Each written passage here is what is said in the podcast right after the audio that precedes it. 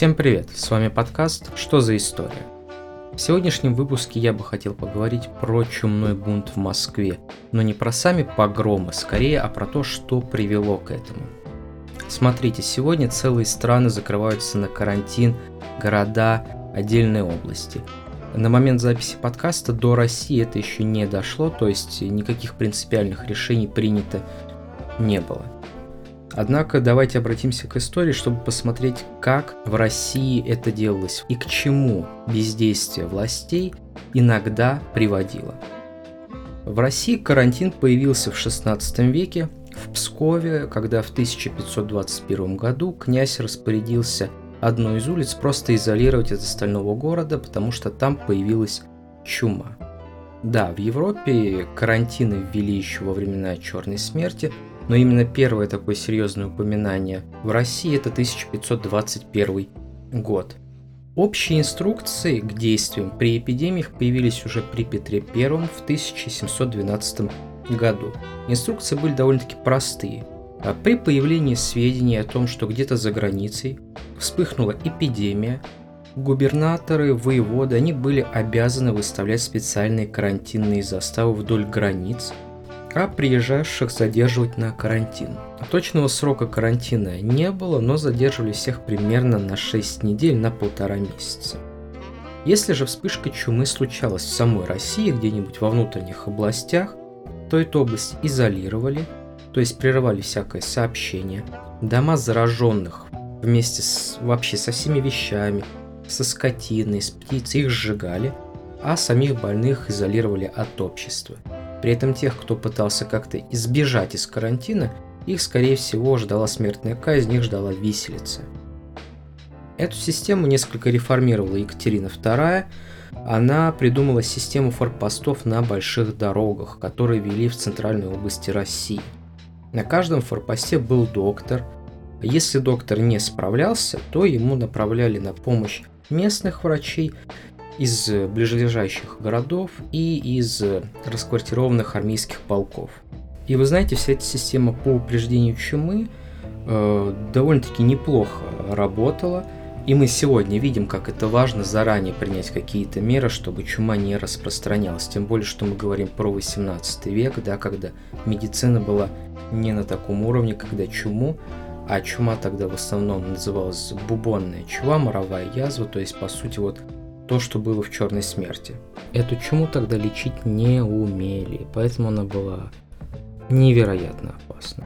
В России 18 века до поры до времени вся эта конструкция, вся эта система работала исправно. Настолько исправно, что некоторые уверовали в то, что в России, в центральных областях, крупных городах вроде Санкт-Петербурга, Москвы чума невозможна. Однако система оказалась абсолютно бессильной во времена войны. В 1768 году начинается война с Турцией, первая из войн, которую Екатерина будет вести против Османской империи. Для Российской империи война сложится не... удачно, прям вот невероятно удачно, но речь не об этом. В 1770 году русская армия вступила на территорию Молдавского княжества, где как раз вспыхнула чума. И вот тут-то выяснилось, что чума вообще-то может очень легко попасть в страну. А дело в том, что тогда раненых солдат их с фронта старались доставлять обратно в Россию, в частности в Москву. В Москве был военный госпиталь в Лефортово, и там в ноябре 1770 года 27 человек заболело какой-то лихой болезнью. Выжило только 5. Причем среди 27 человек был один из врачей больницы. Глава госпиталя Афанасий Шафонский. Он понял, с чем столкнулся, он понял, с чем имеет дело. Поэтому быстро организовал на территории госпиталя карантин, э, выставил военный караул, то есть все серьезно. Он же первым доложил медицинской коллегии о надвигающейся опасности, но как я уже говорил, некоторые просто слишком сильно уверовали в то, что чума в Москве, в Санкт-Петербурге, в других крупных городах невозможна. И медицинская коллегия обвинила Афанасия Шафонского в том, что он просто сеет панику, что все его доказательства, они беспочвенны. Это все не важно. Вскоре, правда, в Москве обнаружился второй очаг чумы. Это произошло на Большом Суконном дворе в Замоскворечье. Говорят, что туда свозили трофейную шерсть с фронта Турецкой войны, и к началу 1771 года на самой фабрике, прямо в здании фабрики, погибло 57 рабочих, еще 40 рабочих умерло вне стен фабрики, то есть, ну вот они отработали смену, пошли к себе домой и умерли. Ну а что же администрация, где администрация, как она среагировала? Казалось бы, сигнал. Шафонский нам только что об этом говорил, чума. Надо просто вот нажимать на кнопку СОС, орать СОС, все плохо. Но власти, они то ли не разобрались, то ли не захотели даже разбираться, то ли отрицали до последнего. Но вот эти все смерти на фабрике их попытались замять. Умерших хоронили тайно, по ночам карантин не вводили. И это была, естественно, ошибка, потому что рабочие, они же в свободное время, они гуляют по городу, они ходят кому-то в гости. И таким образом чума очень быстро распространилась по Москве. И к августу 1771 года, в принципе, уже вся Москва болела и даже близлежащие области. Ну а что же власти? А власти они решили до последнего идти в отрицание поиграть. То есть они до последнего ничего не делали. Факт чумы не признавался. Ровно до того момента, как в сентябре 1771 года умерших стало настолько много, что там ну, до тысячи в день, говорят, умирало, что вот просто уже молчать было нельзя. Гробов не хватало. Умерших э, их просто не успевали хоронить. И это в принципе напоминало времена вот черной смерти в Европе в XIV веке. Потому что организовывались специальные отряды, которые собирали трупы, были труповозки. Причем, ну, делали это, собирали трупы. Необычные люди туда отрядили осужденных на каторгу, колодники из какой-то одежды, экипировки. У них были просто диктильные робы с дырами для глаз и рта. Они крюками вытаскивали из домов погибших, загружали их э, в телеги и свозили в братские могилы. Но опять-таки все это было организовано не очень хорошо.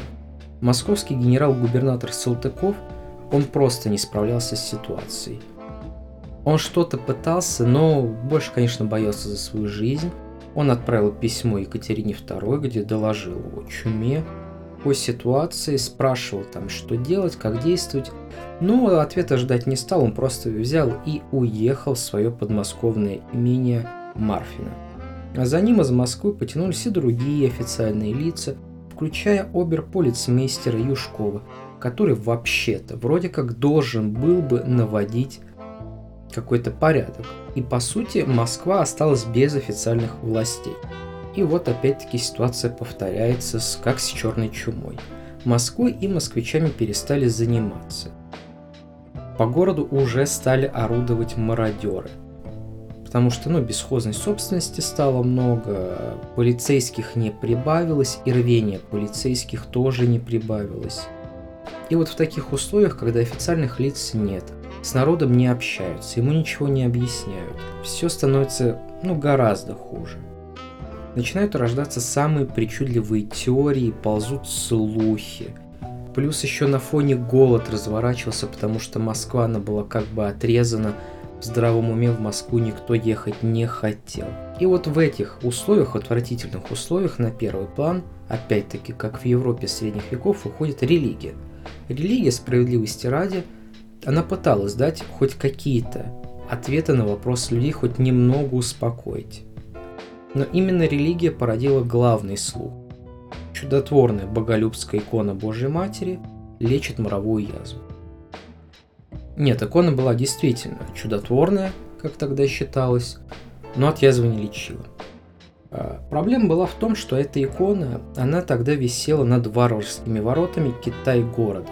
Варварских ворот сейчас в Москве нету, а, как и вот этой секции, как и большинство, в общем-то, Китайгородской стены секций – ворота разобрали в 1934 году, впрочем, от них остался на станции Китай-город, которая выход на Моросейку, там остался фундамент этих ворот. Люди пусть пришли к воротам, люди спустили икону с ворот и стали устраивать массовые молебны. То есть вы понимаете, чем чревато во время чумы массовые сборища. Понимал это и московский архиепископ Амвросий. Поэтому он распорядился сначала запретить молебены, а 26 сентября 1771 года по его указу икону и вовсе спрятали.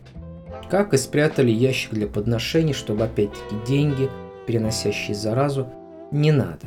Просто не надо. Проблема в том, что народ уже на взводе. Голод, мародеры, люди гибнут, родственники гибнут, друзья, никто ничего не говорит, все плохо. Жители Москвы заботы о Мавросе себе не оценили. Они думали, что он икону злонамеренно забрал специально, из вредности у москвичей. А вот этот вот ящичек, куда пожертвования сносили, он и прикарманил до кучи. Это был бунт.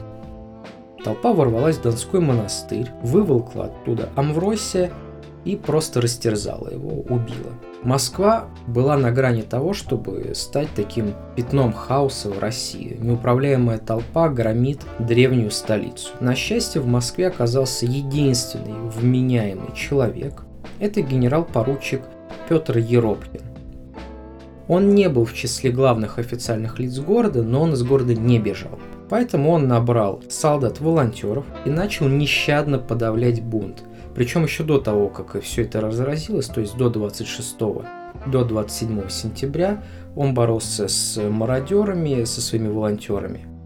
Тогда же Екатерина принимает решение послать в Москву одного из своих фаворитов, графа Григория Орлова, с отрядами гвардии и лекарей. Орлов вместе с Еропкиным они были очень эффективны, они очень быстро подавили бунт, быстро наладили порядок в городе, Орлов сумел организовать хоть какой-то карантин, хоть какую-то уборку жилищ, он э, организовал поставки еды в город, и самое главное, он вывез грязь. Из Москвы в Москве мусором на улицах никто не занимался, а вывести его было важно, потому что, вы понимаете, грязь, чума, вот это вот все, ну плохо, плохо. Москву изолировали наконец-то официально, нельзя было ни въезжать, ни выезжать.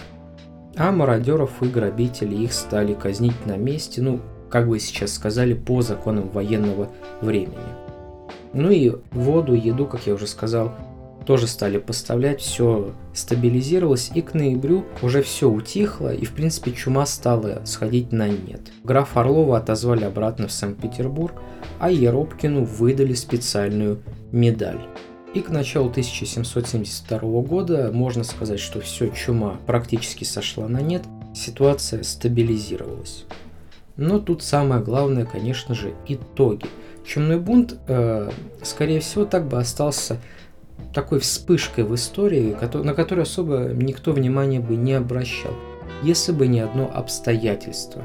Ряд историков считают, и я, кстати, склонен с ними согласиться, что чумной бунт в Москве это несколько больше, чем просто выражение недовольства людей официальными властями. Это был, по сути, манифест народа, который чувствовал, что его положение ужасно, оно незащищенное. И отчасти это стало таким прологом к восстанию Емельяна Пугачева в Поволжье. Именно многие верят, что тогда, во время чумного бунта, как бы народ, он сказал свое веское слово, что он недоволен. Он показал недовольство, и уже потом Пугачев начал всех поднимать, потому что он видел, что на это есть запрос. Более положительный итог. В 1779 году э, началось строительство водопровода в Москве, просто потому что Екатерина увидела, что в городе во время чумы, во время изоляции воды не было, чистой воды не было. И надо было это исправлять как-то. Ну, колодцы, понятно, были, но колодцы, туда очень легко попадает мусор, их очень легко загрязнять, и вообще не особо гигиенично было.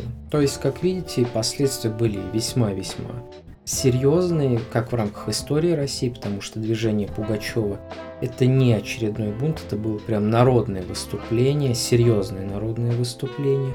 Ну да, для Москвы водопровод это положительно. Всего же по погибшим. По исследованиям врача, Александра Судакова, он жил во второй половине 19 века, во время чумы в Москве тогда погибло 56 907 человек. Хотя еще Екатерина в одном из своих писем в Европу писала о 100 тысячах. Но мне видится, что оценка врача э, Судакова, она несколько ближе к реальности, поскольку он все-таки смотрел на всю эту ситуацию спустя 100 лет. То есть ему была видна, скажем так, полная картина. На, знаете, с места событий иногда кажется, что все слишком плохо или слишком хорошо, то есть так или иначе краски-то сгущаются. Какой из всего этого можно сделать вывод?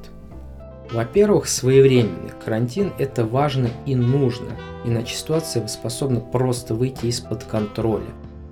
Во-вторых, да, от официальных лиц очень многое зависит, но не всегда. Иногда и просто деятельные частные лица, как вот в случае с Еропкиным, они способны взять управление в свои руки и хоть что-то сделать для людей. Но опять-таки, все идет от государства, всегда нужно мониторить ситуацию, всегда нужно своевременно вводить нужные меры. Или не мешать частным лицам пытаться делать что-то полезное. Всем спасибо, кто сумел дослушать этот, ну, довольно-таки короткий подкаст про чуму в Москве, про карантин в Москве. Все так же надеюсь, что все здоровы, все хорошо себя чувствуют. Всем спасибо, до свидания.